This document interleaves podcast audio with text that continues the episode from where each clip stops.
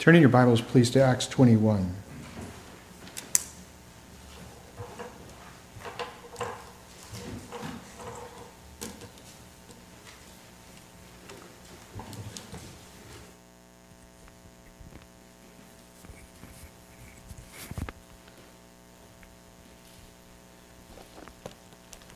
I'm going to read from Acts 21 37 to the end of um, 22 22, though um, if I preached that passage, your grandchildren would hear it. I would, um, we would be here for 12 hours.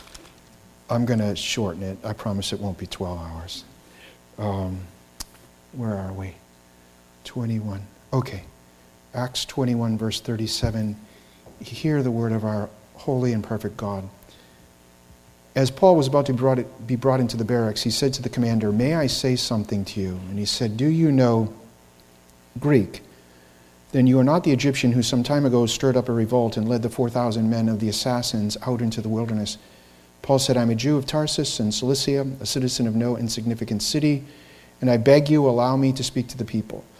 When he had given him permission, Paul, standing on the stairs, motioned to the people with his hand and when there, with a great hush, he spoke to them in the Hebrew dialect, saying, Brothers and fathers, hear my defense for which I now offer to you. And when they heard that he was addressing them in the Hebrew dialect, they became even more quiet. And he said, I am a Jew, born in Tarsus of Cilicia, but brought up in the city, educated under Gamaliel, strictly according to the law of our fathers, being zealous for God just as you all are today. I persecuted this way to death, binding and putting both men and women into prisons and also the high priests and the council of elders can testify. From them I received letters to the brothers and started off for Damascus in order to bring even those who were there to Jerusalem as prisoners to be punished. But it happened that I was on my way approaching Damascus about noontime. A very bright light sh- suddenly flashed from heaven all around me. And I fell to the ground and heard a voice saying to me, Saul, Saul, why are you persecuting me? And I answered, Who are you, Lord? And he said to me, I am Jesus, the Nazarene, whom you are persecuting. And those who were with me saw the light, to be sure, but did not understand the voice of the one who was speaking to me. And I said, What shall I do, Lord? And the Lord said to me, Get up and go into Damascus, and there you will be told all that it has been appointed for you to do. But since I could not see because of the brightness of the light, I was led by the hand by those who were with me, and I came into Damascus. A certain man, Ananias, a man who was devout by the standard of the law and well spoken of by all the Jews who lived there, came to me and standing near to me said, Brother Saul, receive your sight. And at that very time I looked up at him, and he said, The God of our fathers has appointed you to know his will and to see the righteous one, to hear an utterance from his mouth. You will be witnesses. You will be a witness for him to all men of what you have seen and heard. Now, why do you delay? Get up and be baptized and wash away your sins, calling on his name. It happened when I returned to Jerusalem and was praying in the temple that I fell into a trance.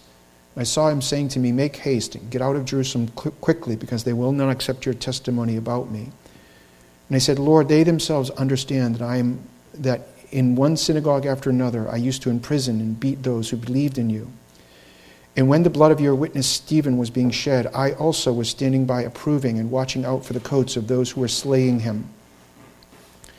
And he said to me, Go, for I will send you far away to the Gentiles. They listened to him up to this statement, and then they raised their voices and said, Away with such a fellow from the earth, for he should not be allowed to live. Amen. Let's pray.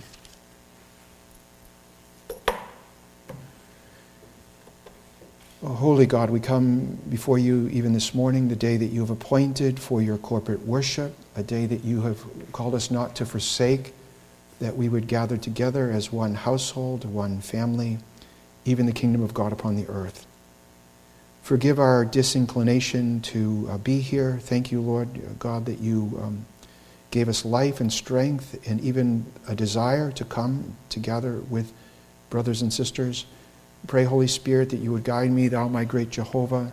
The words of my sermon would be the words of your scripture. And Lord, that our thoughts and our hearts would be fixed upon um, you, O God. Take away our cowardice, work in us a holy courage uh, to live for you, Jesus Christ, in an anti-Christ world. Uh, we pray this in Christ's name. Amen. Well, what I've done is um, the title of the sermon is changed. The title of the sermon is Defending the Faith Lessons Learned, um, Part 1, actually. So, my intention is to. Um, is to take the next two, three, maybe even four um, sermons, if the Lord gives me four times, um, and walk through this particular passage that we just read. There are, I would say, maybe even six or seven preaching portions, legitimate preaching portions. But one of them, I'll give you an example. Paul says, This is what I was like before I was converted. That's a legitimate sermon right there. Then you have the next verse. He says, Here are some particulars concerning my conversion. That's another legitimate standalone sermon. So there are a number of subsections within what I, read. What I want to do is mainly unpack what we find in, 21, 20, uh, 37 to 40. Paul's discussing what he's discussing with the Roman uh, commander. We'll bring in some other things, but we're just looking at the concept of defending the faith. Look at chapter 22, verse uh, 1. 22, verse 1. It talks. It uses that word defending the faith. The word in Greek is apologia. Um, it's, it's like a, a courtroom defense of the faith. The book of Jude, I'm reading for my morning worship, also has this idea of, as Christian peoples, uh, particularly ministers, that we are, we are required by God to defend the faith.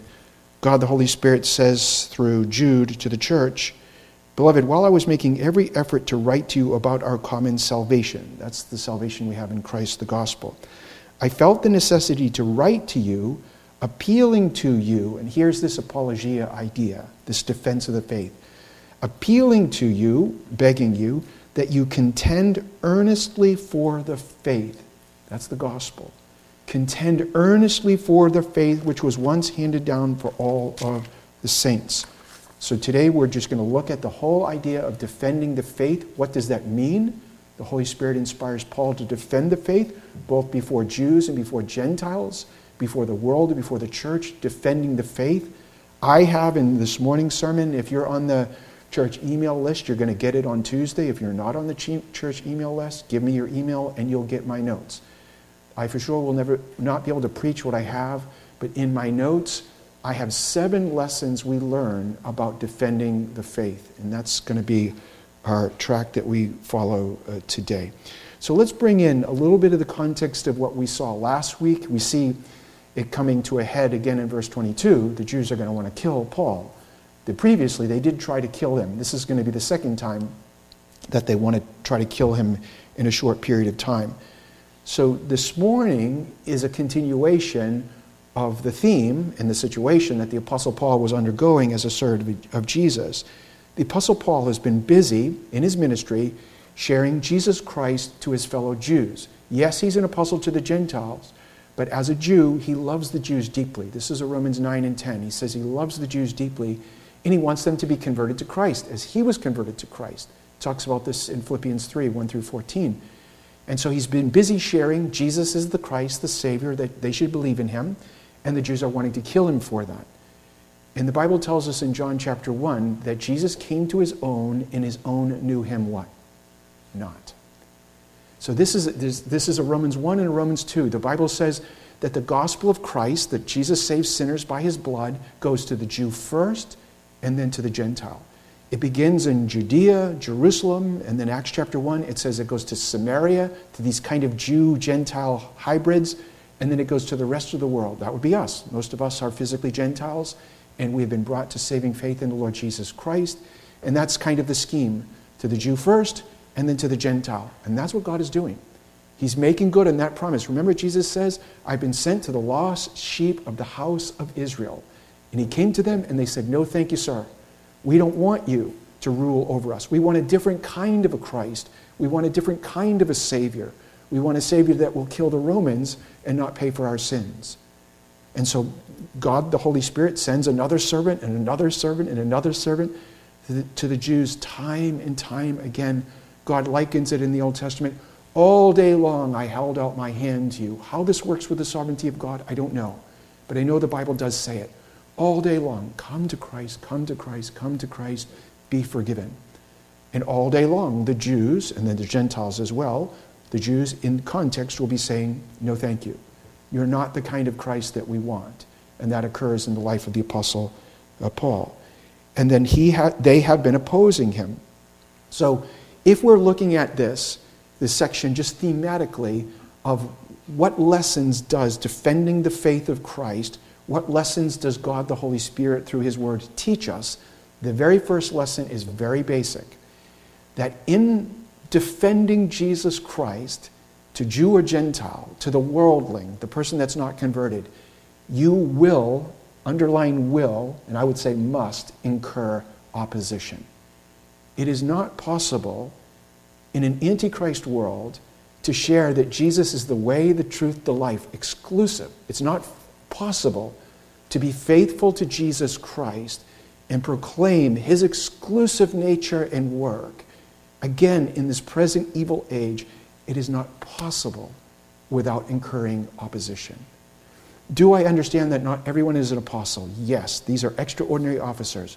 Do I understand that everyone's not a church officer or a preacher or evangelist? Yes, yes. But every single Christian, every Christian has the gospel. You have been given the gospel talent. And we have been given the gospel talent in order to give the gospel talent away, whether it's to your children or your children's children or your next door neighbor. So that's male or female, young or old. All of us will be called by God the Holy Spirit sometime in our life to defend apologia, the faith of Christ Jesus. And the first thing that we need to understand is that, as Jesus told us, if we love him and stand for him in this world, what will the world do for us? Will hate us.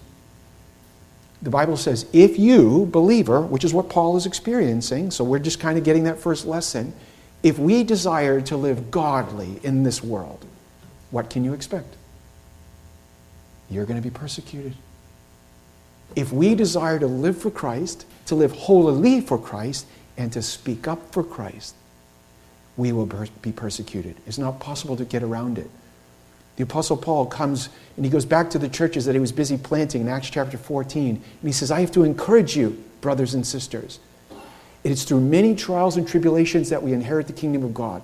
So when you hear someone say, oh, Christianity is about coming to Jesus and all, oh, everything is perfect after that. Everybody loves you. Life is going to go swimmingly and no problems after that. They're not telling you the truth. They're not telling you the truth. So Jesus never lies. He says, Count the cost. If you come to me, it's going to go, it's going to go hard for you with the world. Now, with, with God the Father, God the Son, God the Holy Spirit, it's a different matter. But it, when we come to defending the faith, we will be opposed uh, for um, Christ's sake. And what does this lesson require of us as Christians, knowing that we will be opposed for Christ's sake? Jesus says, Don't suppose I came to bring peace in this world, but what? What does he say? You remember? A sword. There's another place that Jesus says, if we're his people, which we are, he tells us to pick up our something, which is our cross. To deny ourselves and to follow him in this antichrist world. And what's going to happen when we do that, when we take a stand for Jesus, and we live for Him and speak for Him, that's part of our cross carrying. If someone says, Well, I, I just want the good part, I don't want the cross carrying, that's part of the good part, by the way. But living for the Lord Jesus Christ requires us as Christians to actually pick up the cross. So even, even this most basic of lessons, we're being told that we cannot, as Christians, live on the narrow path of Christ amid people that are living on the broad path of Antichrist without incurring opposition. It, it is not possible. The Puritans would say, Why do we think that our Jesus went to heaven uh, in the Via Dolorosa, the hard and sorrowful road, that we as Christians think that we should go to, to heaven on a, on a bed of roses? It is not possible, beloved. If you belong to the Lord Jesus Christ, you're going to share in his sufferings, as Paul shared in his sufferings, as Peter, as James, as Jude, as John, as read Hebrews chapter 11. So to love and own Christ before a world that doesn't love, love and own Christ, it will be a difficult proposition. because it's the narrow road. And then we have to ask ourselves when we hear that, it's a very strange person that likes pain and suffering. It's a very strange person. We have to ask ourselves do we fear man, beloved? Do you fear man more than you fear God? What do you think? Do you care more what man thinks of you, or do you care more of living to the honor of Jesus? You see what I'm getting at? This is an either or proposition. Now you say, well, Pastor, the world could kill you if you keep opening your mouth for Jesus. Yeah, yeah, for sure. They killed Paul, they killed Peter, they tried to kill John, for sure. Hebrews 11, they're going to, for sure. But Jesus says, don't fear those who can do what? You Remember? Who can only kill the body. Only kill the body, says Jesus. And after they kill the body, they can't do anything to your soul. Beloved, in the book of Revelation, the martyrs who have lived and died for the glory of Jesus Christ, they've had their heads chopped off, they've been beheaded for the love of Christ. It says they did not count their lives as too dear to them. So the whole purpose of our life is not to live long. The purpose of our life is to live for the glory of Jesus Christ. So that first lesson is if we are going to defend the faith of Christ, in this world, we, we will be opposed. The second thing that we see is, is defending the faith requires, and I know this is going to seem so simplistic, it, it, it requires proclamation. And you would think, well, Pastor, no kidding. Yes, no kidding. Paul here defends his faith, obviously verbally, and then under the inspiration of the Holy Spirit, it's written down. The way that we defend the Christian faith is not expressly by how, how we live. Sometimes people say you can live out the gospel. That's not true. You can't live out the gospel. That's not true. The gospel is propositions about the person and the work of Jesus. You can't live out the gospel. You can live to the glory of the gospel, to the honor of the gospel, but you can't live the gospel. The gospel is about the person and the work of Jesus Christ. It's facts about Jesus. And so you can live in such a way as brings it that those facts glory or dishonor. So when we talk about pro- defending the faith, it has to be in words about Christ in his person in his work. It's either verbally, as Paul is doing, or it's in writing. That's how you do it. it, ha- it the, the second lesson is in defending the faith, it requires a proclamation. Now, when I say defending the faith, sometimes even well meaning Christians, we get this wrong. Um, we think like this well, what defending the faith means is defending, have you ever heard this phrase I'm about to use? Judeo Christian values. You ever heard that? You hear every four years, you, you generally hear it in the ramp up.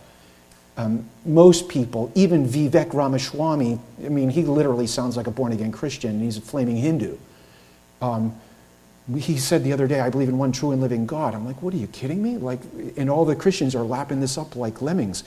But when we come here, everybody and their brother says, I'm defending Judeo Christian values. Is that what Paul is doing when he's defending the faith? Defending the faith about? Not moral strictures. Not moral strictures. This is who is it? Uh, who's the guy? The uh, Jewish guy, uh, Ben uh. I forget his last name. Yeah, right. He talks about um, um, uh, defending Judeo Christian values. I'm for that. That's not this. That's not this. I would argue if we walked around as Christians saying, here's what our message is and here's what we're defending, you should be nice. Because Jesus was nice. Jesus was meek and lowly, so you should be meek and lowly. If you say that message to my Hindu family, they're going to love you. They'll totally love you. If you say to your unbelieving friend, here's what Christianity is all about it's moral values. You shouldn't steal, you should be kind to your uh, feathered friend, and maybe you should stay married just for the heck of it. Maybe. That's not this. And I'm not against those other things. I'm not saying that we don't defend the law of God, the moral law of God. Of course we do. But it's not the moral law of God that Paul's defending. And it's not the moral law of God that's going to get us in a pickle with the unbeliever. What gets us in a pickle with the unbeliever? It's the proclamation of what or whom? Christ. Christ, Christ, Christ. Christ. Christ. Yeah, do I uh, believe with Bobby Hudson Frutz when he says his, his values? Of course I do. But mention the name of Jesus, and that's what happens. You see the difference? And the Jesus of the Bible, not a fake Jesus.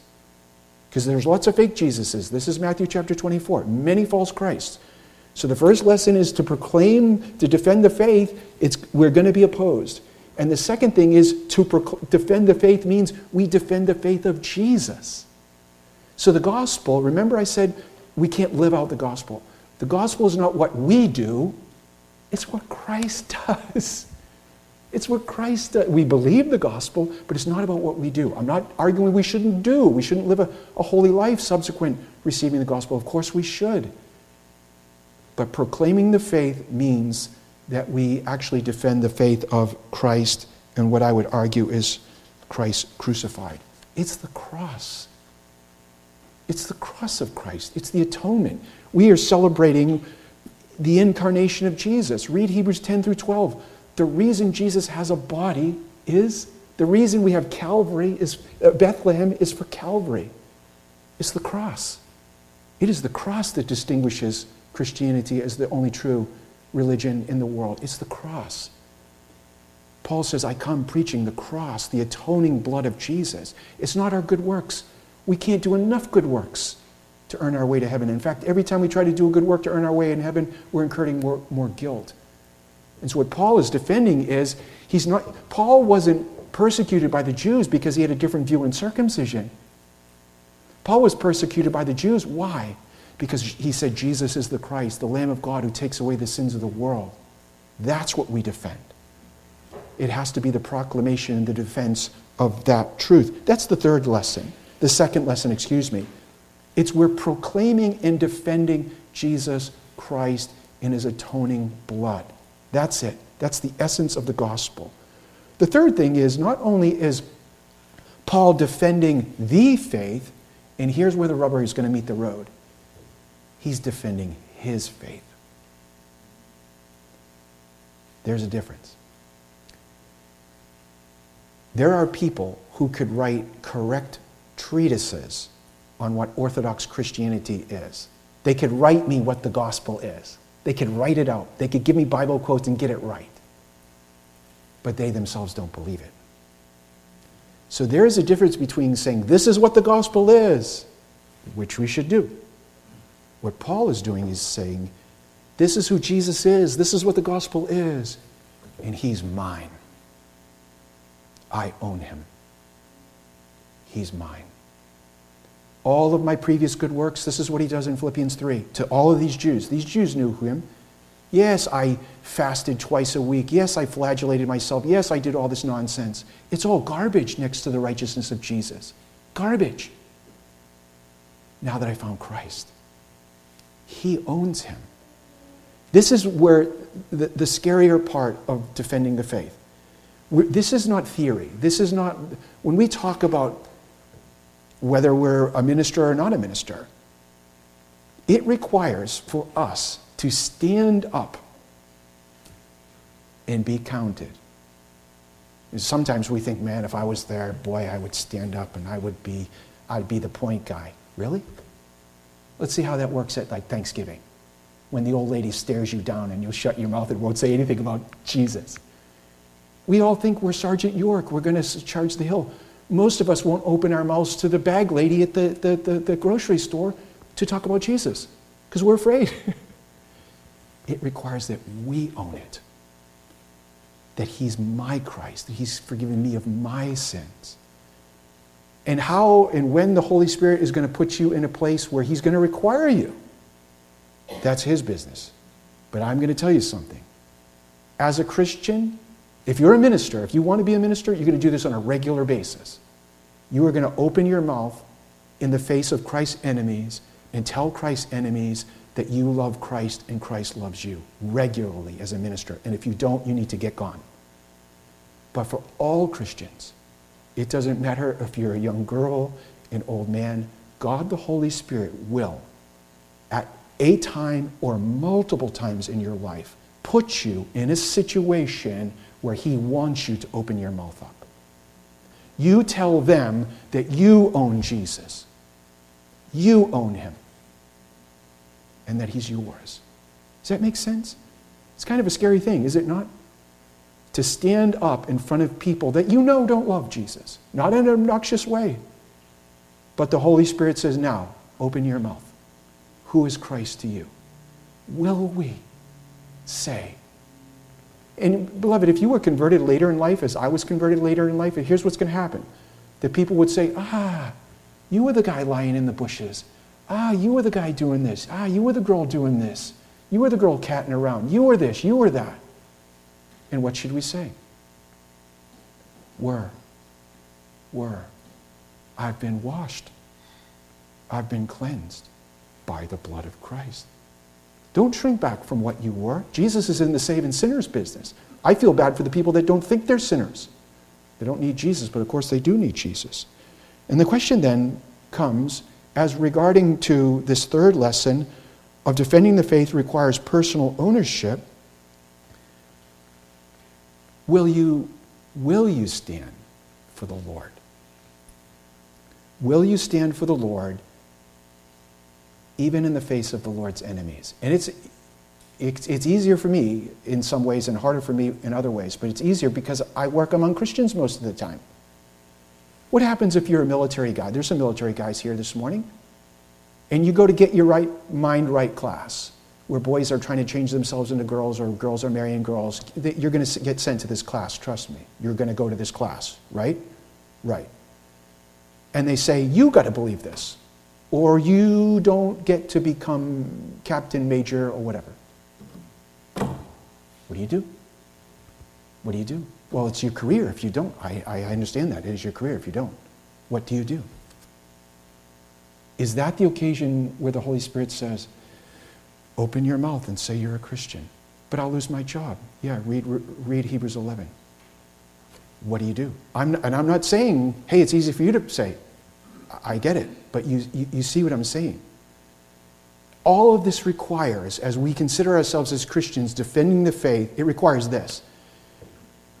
Do I, in, I mean for all of us, to say to ourselves, do I really believe in Jesus? Do you really believe in Jesus? For you, not mom or dad. For you, do you believe in Jesus? Do you know what you believe? If I asked you what you believe, can you tell me? Could you tell me from the Bible? Or do you have to call your wife to have her tell you what we believe? And I'm only being quasi funny. A lot of us have the faith of somebody else, but that doesn't cut it when we come to professing the faith. It has to be us. That's the third lesson. The fourth lesson is this defending the faith of Christ crucified will reveal true spiritual nature. And it will distinguish between those who are in the flesh and those who are in the spirit. That's the language of Paul, God through Paul in Romans 8, and God through Paul in, Roman, in Galatians 5. Defending the faith of Christ crucified will reveal who we really are. The word hypocrite, Christians get called hypocrites all the time. Mostly, I think it's nonsense. It's just unbelievers that hate Jesus and hate people that love Jesus and they don't want to hear it, so they call us hypocrites and they said, Oh, I saw you say a bad word one time, or you, you, jaywalked another time, therefore I don't want the gospel. Whatever. They called the, the Lord of glory a, a, friend of prostitutes and a drunk. So I, I own all that nonsense. So mostly when people call us hypocrites, they're mostly just unbelievers that don't want to hear the gospel. But hypocrite in the ancient Greek means a play actor. You put a mask on. And it's, ha, I say I'm a Christian, but then when I get back to the house, I take my mask off. I'm not really. When we defend the faith of Christ, only Christ pays for our sins. In that proclamation, that defense, that will reveal in the people that we give that message to who and what they really are. You can't fake it. You'll see the twitch in their eye and they, they, they cannot handle it. Even the people that are not verbose like me, and I say nothing about nothing. Okay, but I'm watching the eyeball twitch when I'm telling you about Jesus and you're wanting to kill me. so I know what you are. when Paul is proclaiming the gospel, which is what he's going to do, who is, he, who, is, who, who is the audience in front of him? They're Jews. They're his brothers. They're his sisters. They shared language in common. They shared culture in common. They should have shared religion in common, but they didn't.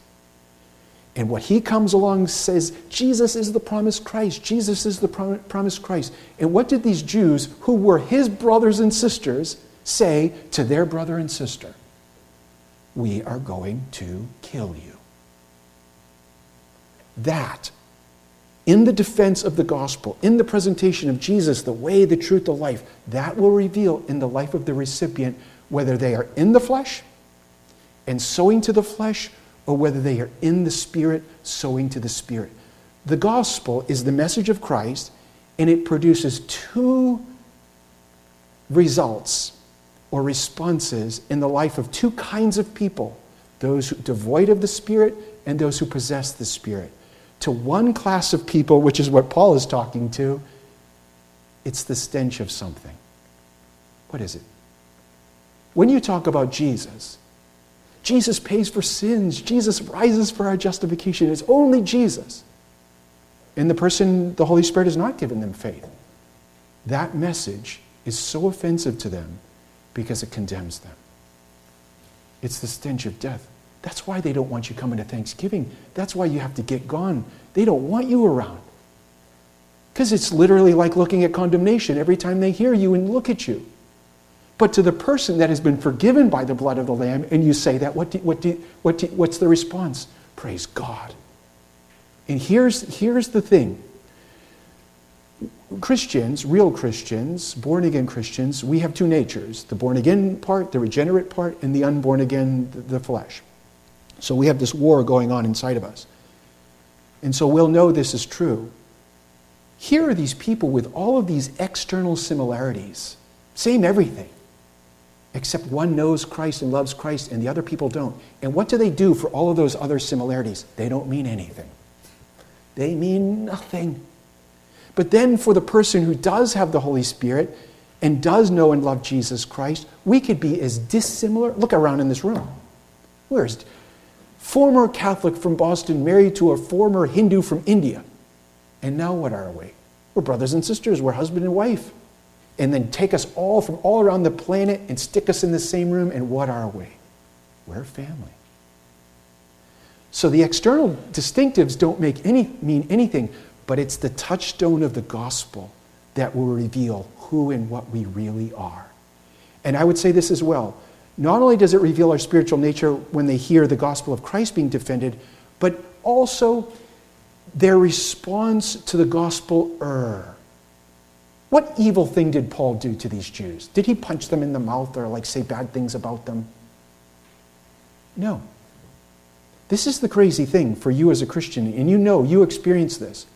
You tell your unbelieving family and friends, Christ is Lord and Savior. He forgives sinners. He'll make us into one glorious family, and then we get to go to heaven. You awful person. You don't want gay, whatever. And You bad person. And what have you just done?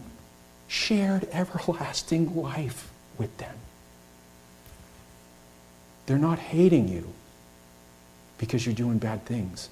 They hate you because of who they are spiritually. They hate you because of who they are.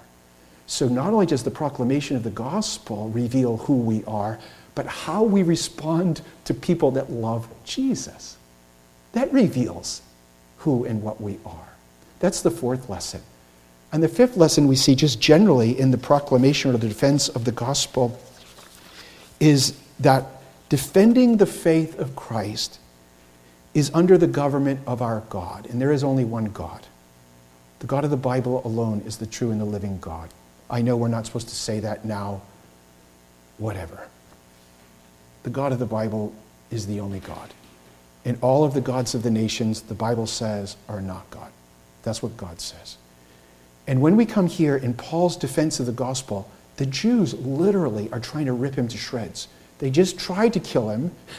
Now, by verse 22, they're going to try to kill him again. And God the Holy Spirit sends a very unlikely physical Savior to save Christ's servant in the person of, this guy's name is Claudius Lysias, the Roman. Uh, Acts 22, uh, excuse me, 23, verse 26. This Roman commander saves Paul twice from being ripped to shreds. And then on a third time, you remember Paul's nephew comes, he overhears the Jews put themselves under an oath that they're, they're not going to eat until they do what to Paul? Kill him. And so the nephew comes and he tells Claudius Lysias, hey, these guys are going to kill my uncle, your prisoner. And Claudius Lysias says, not under my watch. And he sends him under a massive, heavy, heavy Roman guard off to Caesarea. That's this guy. And so, what do we learn about well, Pastor, you're telling us if we share Jesus and defend Jesus in this anti Jesus world, people are not going to like us. That's true.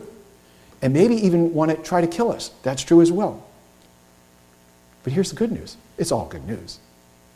They can't kill you until God wants you gone. God sends a Roman centurion. This guy's not converted. This guy's not a believer. That means he's on the same team as the Jews. So he's, he, he, he's Antichrist. He's an enemy. God, the Holy Spirit, sometimes people say God's such a gentleman, he can't do this, he can't do that, and man really is sovereign and God's not sovereign. That's nonsense, too. God is God and man is not God no matter what. The Bible says in Roman, Proverbs chapter 21 God, the Holy Spirit, takes the hearts of a king and moves them like a what? Like a river. He does what he wants. Read Nebuchadnezzar in Daniel chapter 4. He does what he wants. God, the Holy Spirit, takes a lion, uh, Claudius Lysias, and he preserves Christ's lamb. I want you to think of that. We are walking around thinking, how's it all going to work? And we got to vote in 224, and this guy's got to get on the blah, blah, blah, and then for the good of the church. no way. There will always be a church of the Lord Jesus Christ on the earth to proclaim the gospel of Jesus Christ, always. Not by any politician, but by this God. God will take Christ haters and preserve the church of Jesus Christ. That's what's going to happen. And we need to believe that. One of my favorite evangelists, I think the greatest evangelist of all time, apart from the Apostle Paul, is George Whitefield. This is what Paul experiences in the defense of Christ. George Whitefield said this we as gospelers, Christ people living for the proclamation of Christ, we are, are immortal until our work is done. They can't kill me until my work is done. And then when my work is done, my Christ takes me home. That's this.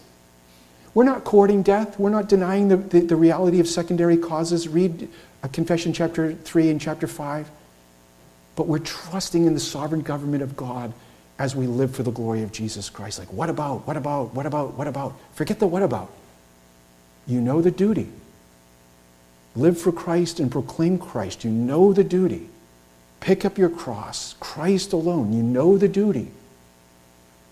If you start to be overly concerned with man, you'll spook yourself out of the duty. We have to proclaim Christ knowing that it's under the government of God. That's the fifth lesson. The other thing I think that would be helpful for, for the church to see in the defense of the gospel, this is the sixth lesson. Look at how the Apostle Paul speaks to the Roman commander. Look at how he does it. May I say something to you? Do you give me permission to speak to you? What do we call that? We call that giving honor to him honor is due. When we proclaim Christ crucified, it doesn't mean we get a license to be a donkey. There are so many times as Christians we think, oh, I'm being persecuted because I'm sharing Jesus or I'm living for Jesus. And no, we're just being persecuted because we're being knuckleheads, right? We're being ugly, persnickety knuckleheads, and the people don't like us. There's a difference between that and sharing the love of Christ, the gospel of Christ, to an antichrist world in a respectful, loving, gentle manner. That's the sixth lesson. So, being faithful to Jesus doesn't mean that we have to be obnoxious. Paul is sharing to the Jews who want to kill him Christ in a respectful, humble way. Christ has just been, Paul's has been just put in chains, and he's respectful to this person. This is obedience to the fifth commandment. So when we show, think of the gospel, the gospel takes lions, tigers, and bears and makes us doves and lambs. It makes unholy sinners holy. It's the message of holy Christ. Can we share holy Christ with bitter, mean, nasty, grr, persnickety? No, this is a this is a James chapter three. If you're a pure uh, uh, uh, uh water source, you, we, we ought not to be bitter. And sometimes, as Christians, we think that we're defending the faith and we're being opposed for defending the faith, but it's really not the faith. They just don't like that we vote for one guy, or, and I'm not talking about who you should vote for. But fighting over those things is not defending the gospel, and being hated for those things is not being hated for Christ's sake. So Christ wants us to share the gospel in a respectful manner. And I, I will say this Claudius Lysias is an unbeliever. Do you, as a believer, have to, have to speak respectfully and humbly to unbelievers that God places over you? Oh, yeah, you do. Oh, yeah, you do. What happens if your mom or your dad is an unbeliever? You better honor them. You, you better speak with deference to them. Why? Because God says it. Well, they're unbelievers. That's God's business. Your job is to, to, to, to, to obey. And, and when we speak deferentially and respectfully and humbly, that's a platform for the gospel. We show that we actually believe. The Bible says the anger of man never produces the righteousness of God. So fighting over the gospel is not going to convert people to the gospel. Calling people donkeys because they don't believe the gospel doesn't convert them to the gospel. The Bible says sweetness of speech increases persuasiveness. That's what the Bible says. And Paul does all of these things. And the last thing I want to say, as far as the sixth lesson, is this it's kind of a species of, um, or the seventh lesson, it's kind of a species of the fourth lesson. The fourth lesson says when we defend the gospel, it will reveal who people are spiritually, either for Christ or against Christ. The seventh thing that we see in this, in what the, the centurion says back to Paul, is not only will the gospel defended reveal who we are, it will actually divide us into camps. You will actually either commune with one group, people that reject the true Christ, or you will commune with people, those who, who, who love uh, the truth, true Christ. So it will, the gospel defended will reveal, but the gospel defended will separate, physically separate. And why do I say that? So Paul speaks to the Roman and he speaks to him in Greek. And then the, the Roman says, You know Greek? So the Roman commander thinks that Paul is an Egyptian assassin. Josephus writes about this guy in Antiquities in his book, The uh, uh, Wars. Josephus actually says this guy actually got up as high as 30,000 guys.